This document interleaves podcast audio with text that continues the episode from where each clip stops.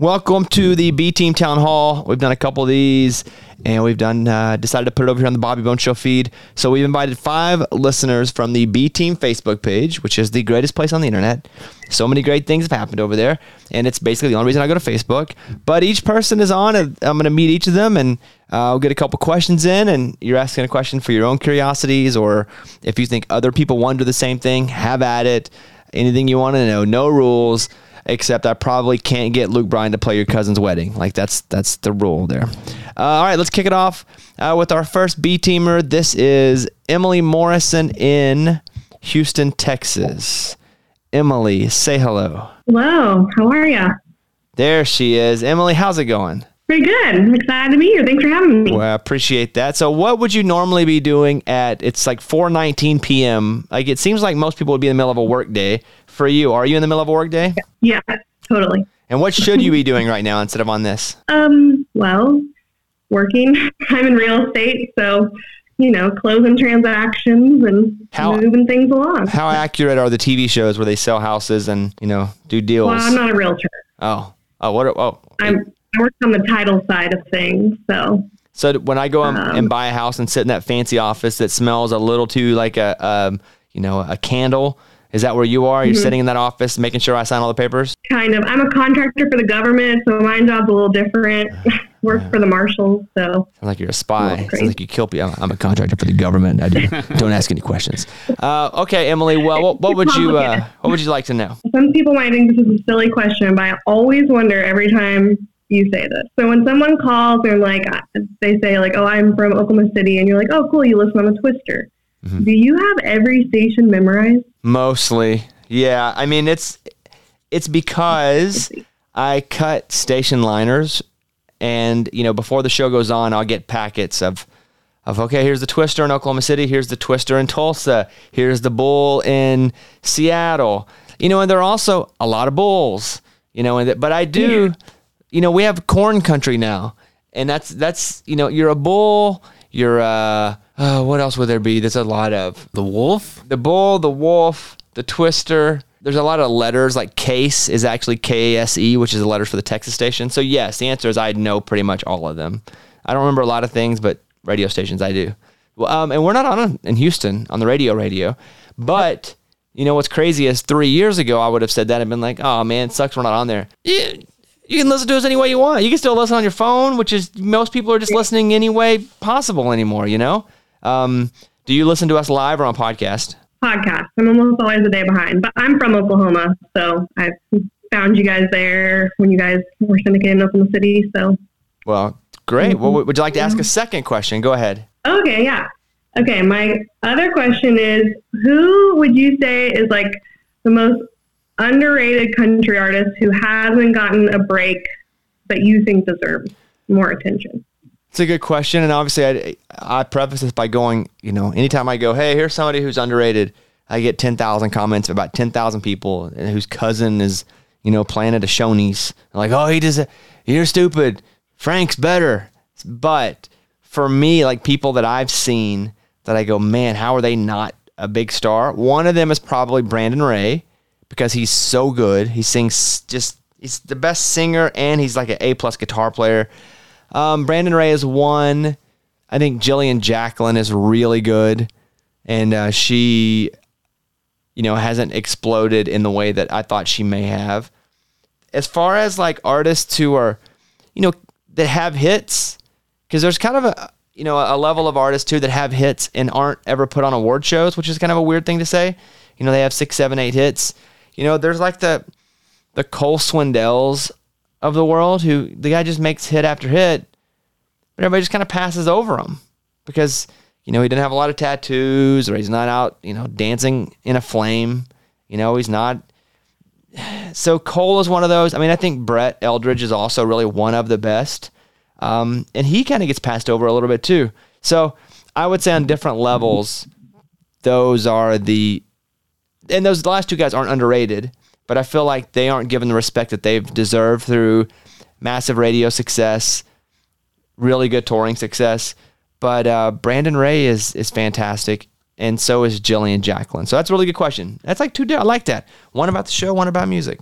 And I could be wrong on all of that too, is the thing. All right. Thank you, Emily. Let's see. If we don't run out of time, we may come back to you. Don't leave. Let's see. Next up is Emma Lee Lutz in Graham, Texas, which is south of Wichita Falls. Is that right, Emma Lutz? Yeah. Is it Emma Lutz or Emma Lee? What is it here? Well, I have so many names. It's Emma. The last name is actually Lute. Oh, Lute. So I was wrong again. So I couldn't be more wrong. Okay.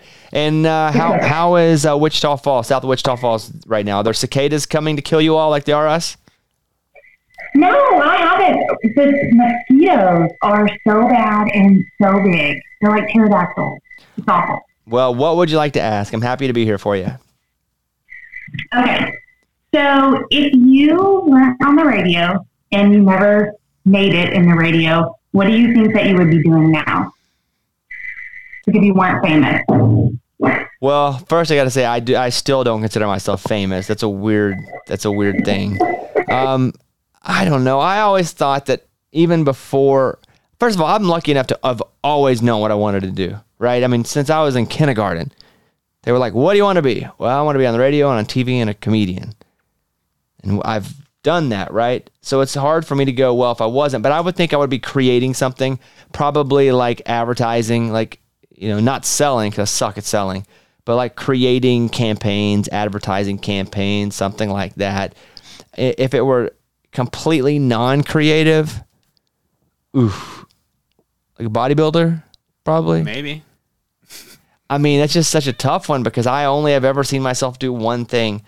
So I'd go that. Let's see. I would go like creative, like campaign guy, and then I would maybe go because I can't be a writer because I do that. I mean, I probably work at the mill in Mountain Pine.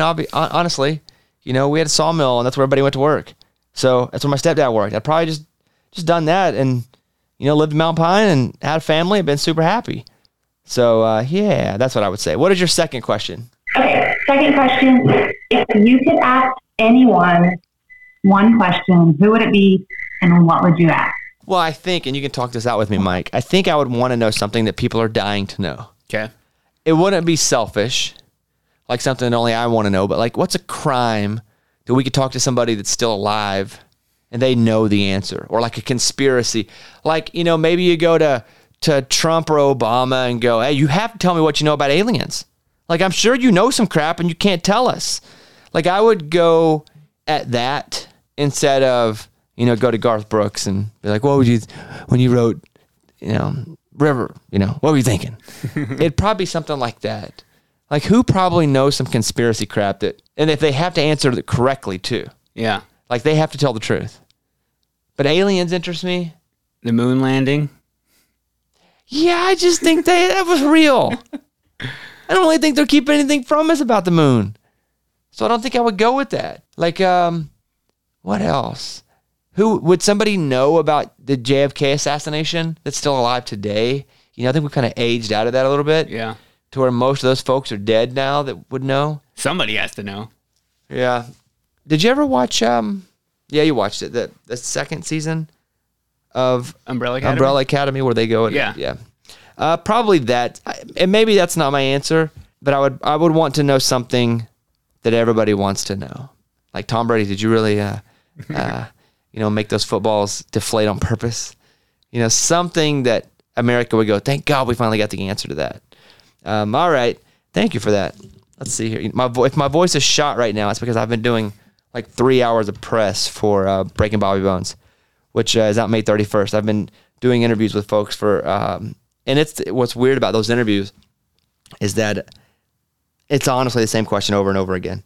So I'll just go down and I'll do Zooms with people and they'll go like, all right, so-and-so here they are from, I'll just give an example, People Magazine. And they're like, hey, so tell me about this episode over the Grand Canyon. And I'm like, well, and then tell me about, why you created the show. And I go, well, and like, what did you learn from it? And I go, well, and then you finish and you go to the next one. And the first question is, it's the same like series of questions for the most part. And you start in your head to go, oh my God, am I repeating myself? Have I answered that question already in this? And so there's got to be an interview out there somewhere where I've answered the same question three times and not realized that that's what I've been doing. You change it up at all or just go the same? You kind of just get in a rhythm and you start to get tired. After about 90 minutes, I just get tired, and not in the way of throwing it back. Stepdad worked at a sawmill. Not that kind of tired, but mentally, you're just like, I don't know if I can, I'm just doing the same thing over and over again. I'm starting to wear down. And in the middle, sometimes of a sentence, I won't remember how I started the sentence, and I don't know where I'm going. And I'm like, yeah, so, you know, I really hope people feel good about it. That's kind of how I end anything when I'm confused. I'm like, I just hope people feel good about it. So that's what I've been, if my voice is a little burnt out, that's why. Let's go to Alicia Marie in Princeton, Massachusetts. Alicia Marie, where are you? Hi. Say hi, Alicia Marie. Are you in a B-Team shirt? I am. Hey, thank you very much. Thank you. It's really good. Yeah. Really good to meet you. So, what is Princeton, Massachusetts? Where is that? What's that by? So we're like an hour west from Boston. So, like when you were at Northampton, we're like an hour away. So that's more west. So we're like an hour from that. So we're kind of in the middle. Got it. And you listen on what station? 101.7 The Bull. See, it's a Bull. But mostly on. Yeah, is that what it is? Yeah, if you would have just asked, I'd have been like, that's the Bull, obviously. Or I would have just made it up on the air. Like going back to Emily's question, I'd have been like, yeah, no, that's Country 102. Because that's another thing you can do is you can just go, yeah, Country 107. And they're like, no, it's the Bull. You're like, no, but it's a country station, so I call it Country 107. I'm like, yeah, it's a good point. It's a good point. Alicia, what would you like to ask? So my first question is about the show. So whenever I'm trying to get friends or, you know, trying to be, listen to this radio station, this show that I love to hear, I always will like find a podcast with Lunchbox and Guess the Weight because it's just so funny. So I'm wondering, is that like gone or do you think we might see that? No, I think it'll come back. I mean, the big bits that we do on our show are pretty cyclical, meaning they'll be around for a few months. And then sometimes we don't get back to it for a year or 2 years if it starts to burn. Or, honestly, selfishly, sometimes I just get bored. And I'm just like, you know what? Yeah. Let's give everybody a break. But no, that'll happen again. Also, some people are starting to get upset at that segment. And when people start to get like really irritated at something, if I can feel like some unneeded drama coming and I'm pretty bored, I just go, you know what? I'm just going to shelve it for now. And we'll get back to it later because I'd rather not have there be a news story about it than we have to shelve it forever. And so, and that was just, that bit started off as a bit, because I would see circus people on TV going, if I can't guess your weight, I'll eat my hat. And we all were doing it, and Lunchbox was really good at it. Because it started as a bit as we all were guessing people's weights. And this is, 15 years ago. And he would almost never miss. We were like, what is happening here? And so that became a bit in itself, but you guys know how folks are. They get upset about everything. And once we start to kind of get, punched in the gut 4 or 5 times in a row, I go, you know what? I'm going to get out of this fight for a second. We'll come back to it. But that's it. That segment will be back for sure. Okay, great. Yeah. Because it's just a funny one. Thank you. Yeah. And then I have another question for you. I know you love The Office and I do too. And I was wondering, what is your most favorite episode of The Office and why? Well, I got two. I do love the episode where Michael Scott burns his foot on the George Foreman grill and, Dwight wrecks the car going to get him and he has a concussion. And so that, and then I love Scott's Tots because everybody hates it so much. It is so cringy. Any show they can make you feel. But then there are also certain parts of episodes like Jim and Pam's wedding. It doesn't matter how many times they come down the aisle to Chris Brown's Forever. I'm like, and they secretly go and get married on the boat. And when Michael leaves at the airport, when Pam goes through and, he takes his mic off. And, those episodes are really great. But if I had to pick, I would go Foreman Grill and Scott's Tots. And also, let me say, who is the little squirt behind you there? Oh, this is Bradley. He loves to listen to U2. He wanted to say hi. Hey, Bradley, you like the band U2? Hi. Why do you like U2, the band? Why do you like Bono so much? I'm just kidding, buddy. Hey, what's your name, Bradley? Yeah. Bradley, how old are you? 6. 6 years old? Did you have school today? Yes. How did it go? Good. You are such a talker. Let me tell you, I've met some kids that can talk, but you take the cake at communication, my friend. For being 6 years old, you rock, man. Thank you. What's your favorite subject in school? I like doing math and stuff. Nice. I do not like doing math and stuff. That's why I'm talking on a Zoom to your mom right now. All right, buddy. Good to meet you. Bye. Bye-bye. Thank you. Thank you, Alicia. All right, let's go over to Tyler in Elkton, Maryland. Tyler, is that right? Elkton, Maryland? Elkton, Maryland. That's right. What's Elkton near?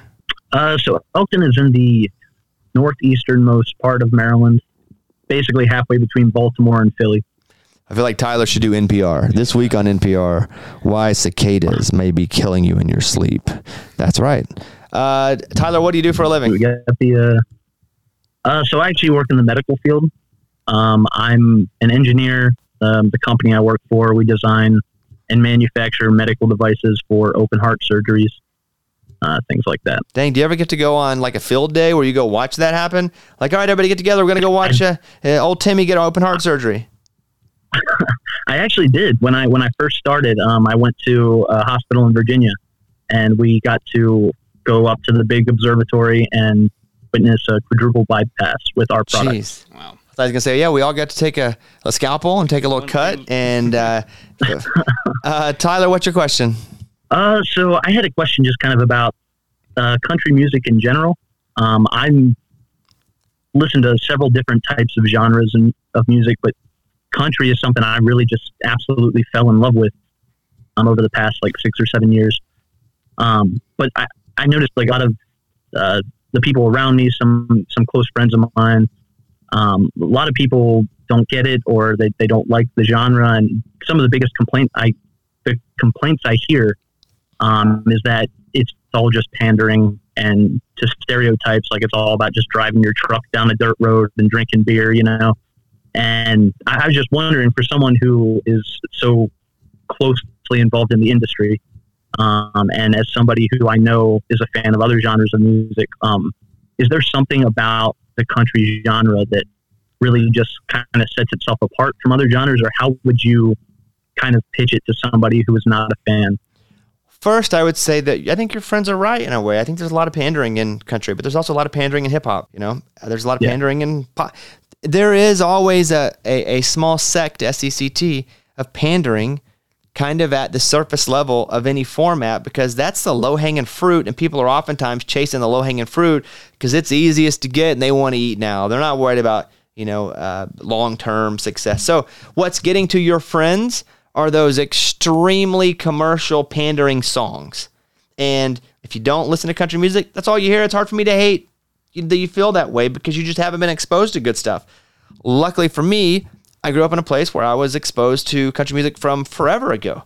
You know, my grandmother had me thinking country music was Andy Griffith gospel records, Ray Charles, Modern Sounds of Country Music, Johnny Cash because he was from Arkansas, Conway Twitty because he was from Arkansas. Like I had country music that I grew up, and I was told that was current until I realized it really wasn't current and there was real country music. But even some of that stuff was crap, right? So just to stick up for your friends a little bit, they're right. But some of my friends listen to hip-hop only hear some of the absolute most pandering hip-hop stuff too, where hip-hop, like, well, they always calling all women a B-word, and why are they always... That's part of it. It's not the part that I enjoy. Same thing with pop music. So I would say that you have a point, and yes, there's a lot of that in all music, and even all art. You know, it's just people wanting to get paid mostly, and I get it. How would I pitch it? I pitch country music as the ultimate songwriter's genre. Because sonically it's shifting. It has been and always will. And there will always, from the beginning of country music until the earth explodes, you're going to have most people go, well, that ain't country. People only say that because it's not the same country that they grew up listening to. But I would say country music and singer-songwriter music, kind of folk, that's pure songwriter. It's about words. It's about message. It's about authenticity. And if you can get past whatever bias you have about the people that listen or sing country music, I think it is actually the format with the most depth. So, you know, it's going to be hard to convince somebody just because they see people in cowboy hats and they see, you know, people on tractors. And that's a part of it. And heck, I like some of it. But, you know, you really have to get them with some fringe type stuff and then bring them in. If they're rock people, you got to get them on some Brothers Osborne. You got to slip in some Brothers Osborne in the middle of some whatever other classic rock or whatever they're listening to, and not tell them it's country music. And they go, "Dang, this is good. What is that? It's country music, idiot!" You know, you don't do that because then they'll really hate it. But I think it's Casey Musgraves. You know, some of her newer stuff. I think it's kind of saying, "Hey, follow me, kid. Get in the van." You know, it's kind of doing that with country music, with stuff that just isn't mandolin and banjos, and bring them over to that. Because I love mandolin and banjo, but if I'd never been exposed to it, I would just think of hee-haw and think that's what it's all about. But that's a great question. I appreciate you asking that. And don't get me started on people that go, "Well, that ain't country." Because there's a whole, I have this whole TikTok that I've gathered all the information for. I just haven't done it yet. Did you know at one point in the last 50, 60 years, the drums were, it's like if you play the drums, that ain't country. They weren't even allowed at the Grand Ole Opry. The drums. And there was a whole group of people that are like, the drums aren't country. That ain't country. Using drums, that ain't country. And it has slowly transitioned. The first time they plugged in a steel guitar, they were like, no. You can't plug in a steel guitar. That ain't country. Waylon Jennings, well, how he dresses, you know, what his message is, that ain't country. And you can go, I've talked to Garth. Garth said people told him that he sucked and he wasn't country. Sam Hunt, he says that. And just because it's a little different doesn't mean it's not country. And in 5 years, we'll look back and be like, yeah, Sam Hunt's country. I don't know what this guy here is on the hoverboard that also yodels in this song. That ain't country. But then it will be, so you get it. All right, give me another question, Tyler. Yeah, just to kind of add on to that, that's what really drew me to the genre in the first place, how it's constantly evolving. And something like the 70s might not sound, you know, it might sound completely different from something today. But it's all revolving around lyrical storytelling and but anyway, yeah, my second question, I'll make it a quick one. It's about the books that you've written. I actually have your first book that you wrote. I really enjoyed it. Unfortunately, I haven't been able to get the second one, failing to you don't. And I know that you've written the children's book about Stanley. My question was, do you think that writing is something that you plan on continuing? And then also maybe what initially inspired you to begin writing? Well, first of all, thank you for reading that book. I'm going to send you a copy. I'm going to sign the second one and send one over to you after this. So I'll have Mike D get your address. And until you don't? Yeah, I'll send you. Oh, I appreciate that. That's awesome. I'll sign it up and send it to you. So am I going to write more? Like, I don't think I'm very good at writing. I think I'm fine. I think I can, like, I don't think people like my writing. I think people hopefully like my message and like where I come from. I'm not going to win any writing awards. So do I don't know. I mean, I didn't want to write the second book. I wrote the first one. Couldn't believe it was such a success. And they said, hey, we're going to pay to write another one. And I knew why, not because they cared what I wrote, but just because people bought it. And I was like, I don't want to write one just to write a second book. And so I didn't for years. And they were like, come on, let's give you some money. I was like, man, I don't want the money because I would rather, you know, not get paid a little now. And I didn't want to put out crap and have to be ashamed of it and be like, dang, I already spent the money. That would have been in my mind. Like, the book wasn't good and I already spent the money. And now this book is still out there. I don't want to be embarrassed about it forever. So I didn't write it. I didn't write a second book forever. And then I did a TED Talk. They said, hey, will you come and speak? What would you speak on? And I said, well, I would do a talk on winning by losing. And they were like, what do you mean? Well, I was like, well, all the losses, all the setbacks you have actually teaches you. And if you're able to hang in there through the losses and through the setbacks, like, that's where you're gaining your information and gaining your strength. People don't realize that, though. Like, they're actually winning by losing. And they were like, well, that's interesting. Why don't you give that talk? And so, I don't know if I've revealed this before, but wrote it, and I had Mike D draw the images for that TED Talk. And if you go watch the YouTube video, you see me flicking through the pictures, and I'm like, hey, here's this picture. And one of the words, you remember the word? Oh, it's success? Whatever the word was, Mike misspelled a word. And we didn't even notice it till like 6 months later. And I think people just thought that I was messing up the word on purpose, because that's kind of my brand, to just be unapologetically dumb in a smart way. I just made up real quick. People go, yeah. But there was a big misspelling on the slide that's 10 feet tall over my head. And I messaged Mike the YouTube video, and I went, hey, I think you misspelled that, and I missed you misspelling that. And it's up there, and it's a big misspelled word, and nobody ever really caught us. Yeah. They didn't even, when they saw the slides, they didn't even check off on it. No one ever said anything.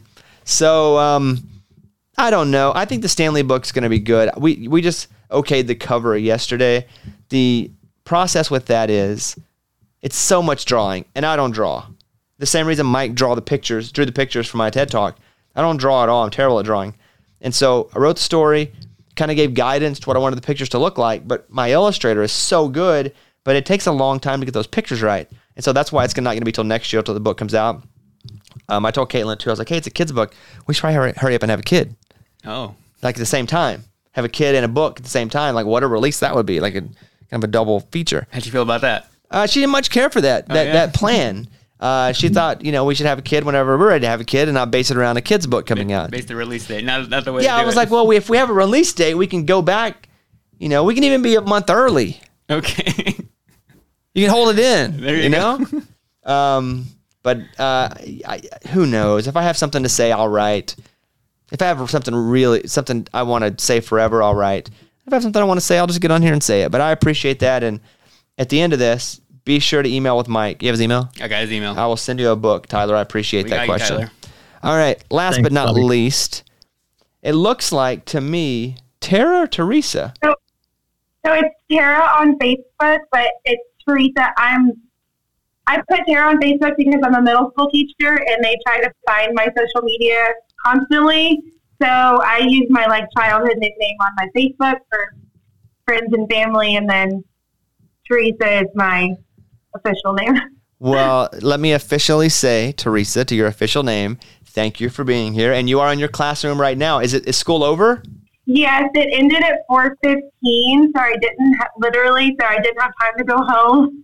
So I'm just doing for my classroom. And so how was school today? It was good. This year's kind of, crazy because I'm still teaching partially virtual, partially blended, and partially in person. So it's been crazy, and it's the end of the year, so. But it was good. It's as good as the last 2 weeks of school can be. And how long have you been teaching school? This is my 8th year. Wow. Was the last year just a crazy challenge for you? Was it so hard, or did you kind of get into it and understand the virtual part of it quicker than you thought? I think both. It was, suddenly thrown at us, and the kids were learning with us, so we made a lot of mistakes. But it gave us the ability to understand that the kids needed grace because we also needed grace. So I think it was a good kind of mindset for us, reality check. Are you guys having to double teach now though, because maybe they missed some stuff last year, or are you still on the same sort of stuff you'd be doing? Period. We're still on the same stuff that we would have been doing. Period, but. I think next year is going to really be the year that we're going to have to fill in a lot of gaps. All right. Well, I commend you for your work. Dang, I could never be a teacher. Okay, Teresa, what would you like to ask? Okay, so my first question was obviously for, I was thinking about my students. What could I ask my students that would benefit them? And I was like, what advice would you give to 8th graders, especially my school's a fairly low-income school. It's a Title I, so I'm thinking, what could you do? But then I've been listening to you since I was in middle school, so I'm like, he's going to say, show up on time, say what you know, just grind until you're successful, all the things. And I was like, well, I could tell him that. So my question is more from a teacher perspective. Did you have a teacher who was really influential to you? And, what made them so memorable to you so that I could, have pointers for my kids as someone who came from, a lower school to someone of great success? What was that teacher like for you? Well, let me answer your first question that you didn't ask a little as well. In 8th grade, and you can't tell them this probably, but I would tell them too, deodorant is so important. It's way more important than you're giving it credit for, because in 6th, 7th, 8th grade, you don't really value it because the smell with some kids hasn't come on at all. Some kids don't even know. You know this, Teresa. I mean, and me, I grew up, I was kind of a dirty kid just because we couldn't always clean our clothes. So I would just, if you wear deodorant, and I would also tell them if they need help, ask for it because people will help you. Sometimes you get embarrassed to ask for help, but if you literally need help, people will help you because if they know what your goal is, they can help you do that. If they don't know, they can't help you do that. So if you're struggling Or if you want to do more, I would just say ask. I say that to adults too. Like, you want help in something, ask for it. I love to help people. And sometimes I don't know who wants help. And I'm over here like, dang, I would have loved to have helped you. I could have. But same with me. As I've gotten older, I realize that if I have a goal or I want something, I let people know my goal. And maybe they do nothing. Maybe they care none. I'm at the same place that they care none. But if they happen to care a little bit, that's amazing. That's a bonus. That's a free step that I get to have. So that's what I would say to answer the first one. But you're right. I would have said all that other flabberjabber first. What was the second part of your question? What's the second part of your question? What teacher? What was the teacher that was influential? Okay. I'm glad you asked. I had a teacher. I won't say her name. And they're influential in two different ways. But she told me that I will never be on the radio because I have an accent and I talk too fast. I don't have a good radio voice. And I remember being like 10th grade going, what are you talking about? Even if that's true, why are you telling me this? You're trying to shut down my dreams. We did a play, and I was the voice of some cat. And she was like, and you want to be on the radio? You're not a good speaker. And I was like, okay, even if you think that's true, I remember thinking this, why would you tell me that right now? I'm in my impressionable years. And so I don't think that she was saying that to keep me out of chasing my dream, but I don't think she should have said it because I was a 10th grader trying to find my place. So that really hit me in a weird, bad way, and I still remember that. And that you should never tell people what they can't do. Help them do what they want to do, what they can do. And as far as a teacher that taught me the most, I mean, my head football coach was Coach Vic Gandolf, and it wasn't so much classroom, but it was, you know, him always being able, if needed, to, after school, after football practice, to be able to be, hey, can I ask a couple questions? Can I, you know, will you spend a little extra time with me for practice? Or heck, even at times history, he taught history. I was like, hey, I'm struggling a little bit here because I wasn't paying attention. What is this? It was just availability was such a thing, but also not just he was available, that he let it be known he was available. And for someone that didn't have any consistency in his life, that was me growing up, no consistency whatsoever. If it was food or clothes or money or sometimes living situations, for there to be a consistent influence, and at times you'd be annoyed, like, I get it, you're available, like, leave me alone. That to me was massive. It wasn't somebody going, go reach your dreams, kid. That didn't happen where I was from. But it was him going, hey, if you need me, I'm here. And also, you're doing great, but also at times you're doing terrible. So I trusted. The fact that he could tell me when I wasn't doing well, that meant I trusted him when he told me I was doing well. So I would say that, being, especially with a school like you teach, like you're at, those kids don't have a lot of consistency. And having someone that can be there for them consistently, even if it's just a, you know, a teacher at school going, hey, if you guys need me, like, and you're struggling, you're hurting, I'm here. You don't have to come. You don't have to talk to me, but I'm just here. So I would say that. I think that's been one of the hardest parts about being virtual is I can't be there for my students like I normally am. So that is one of the hardest parts. Well, you just teaching is, I mean, and caring, I would think there, and I know this because I know some teachers, that after 6, 7, 8, 9, 10 years, you start to get a bit jaded by the whole thing and not care as much, so that you even asked that question shows you still care. So I think that's fantastic. So thank you for asking that question. Thank you.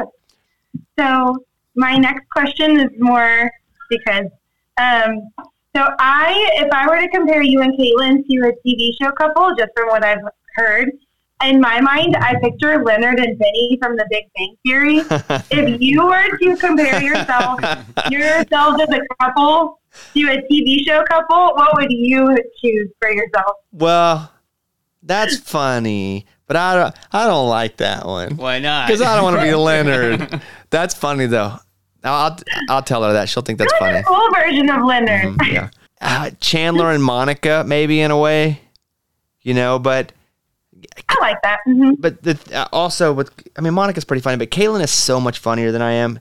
She's, for everything that I've been celebrated or rewarded for, she's better at it, which just sucks sometimes. Because I'm like, oh, it does doing this. It was really funny. She's like, oh, what if you'd have done this? It'd have been funnier. And I'm like, God, you're right.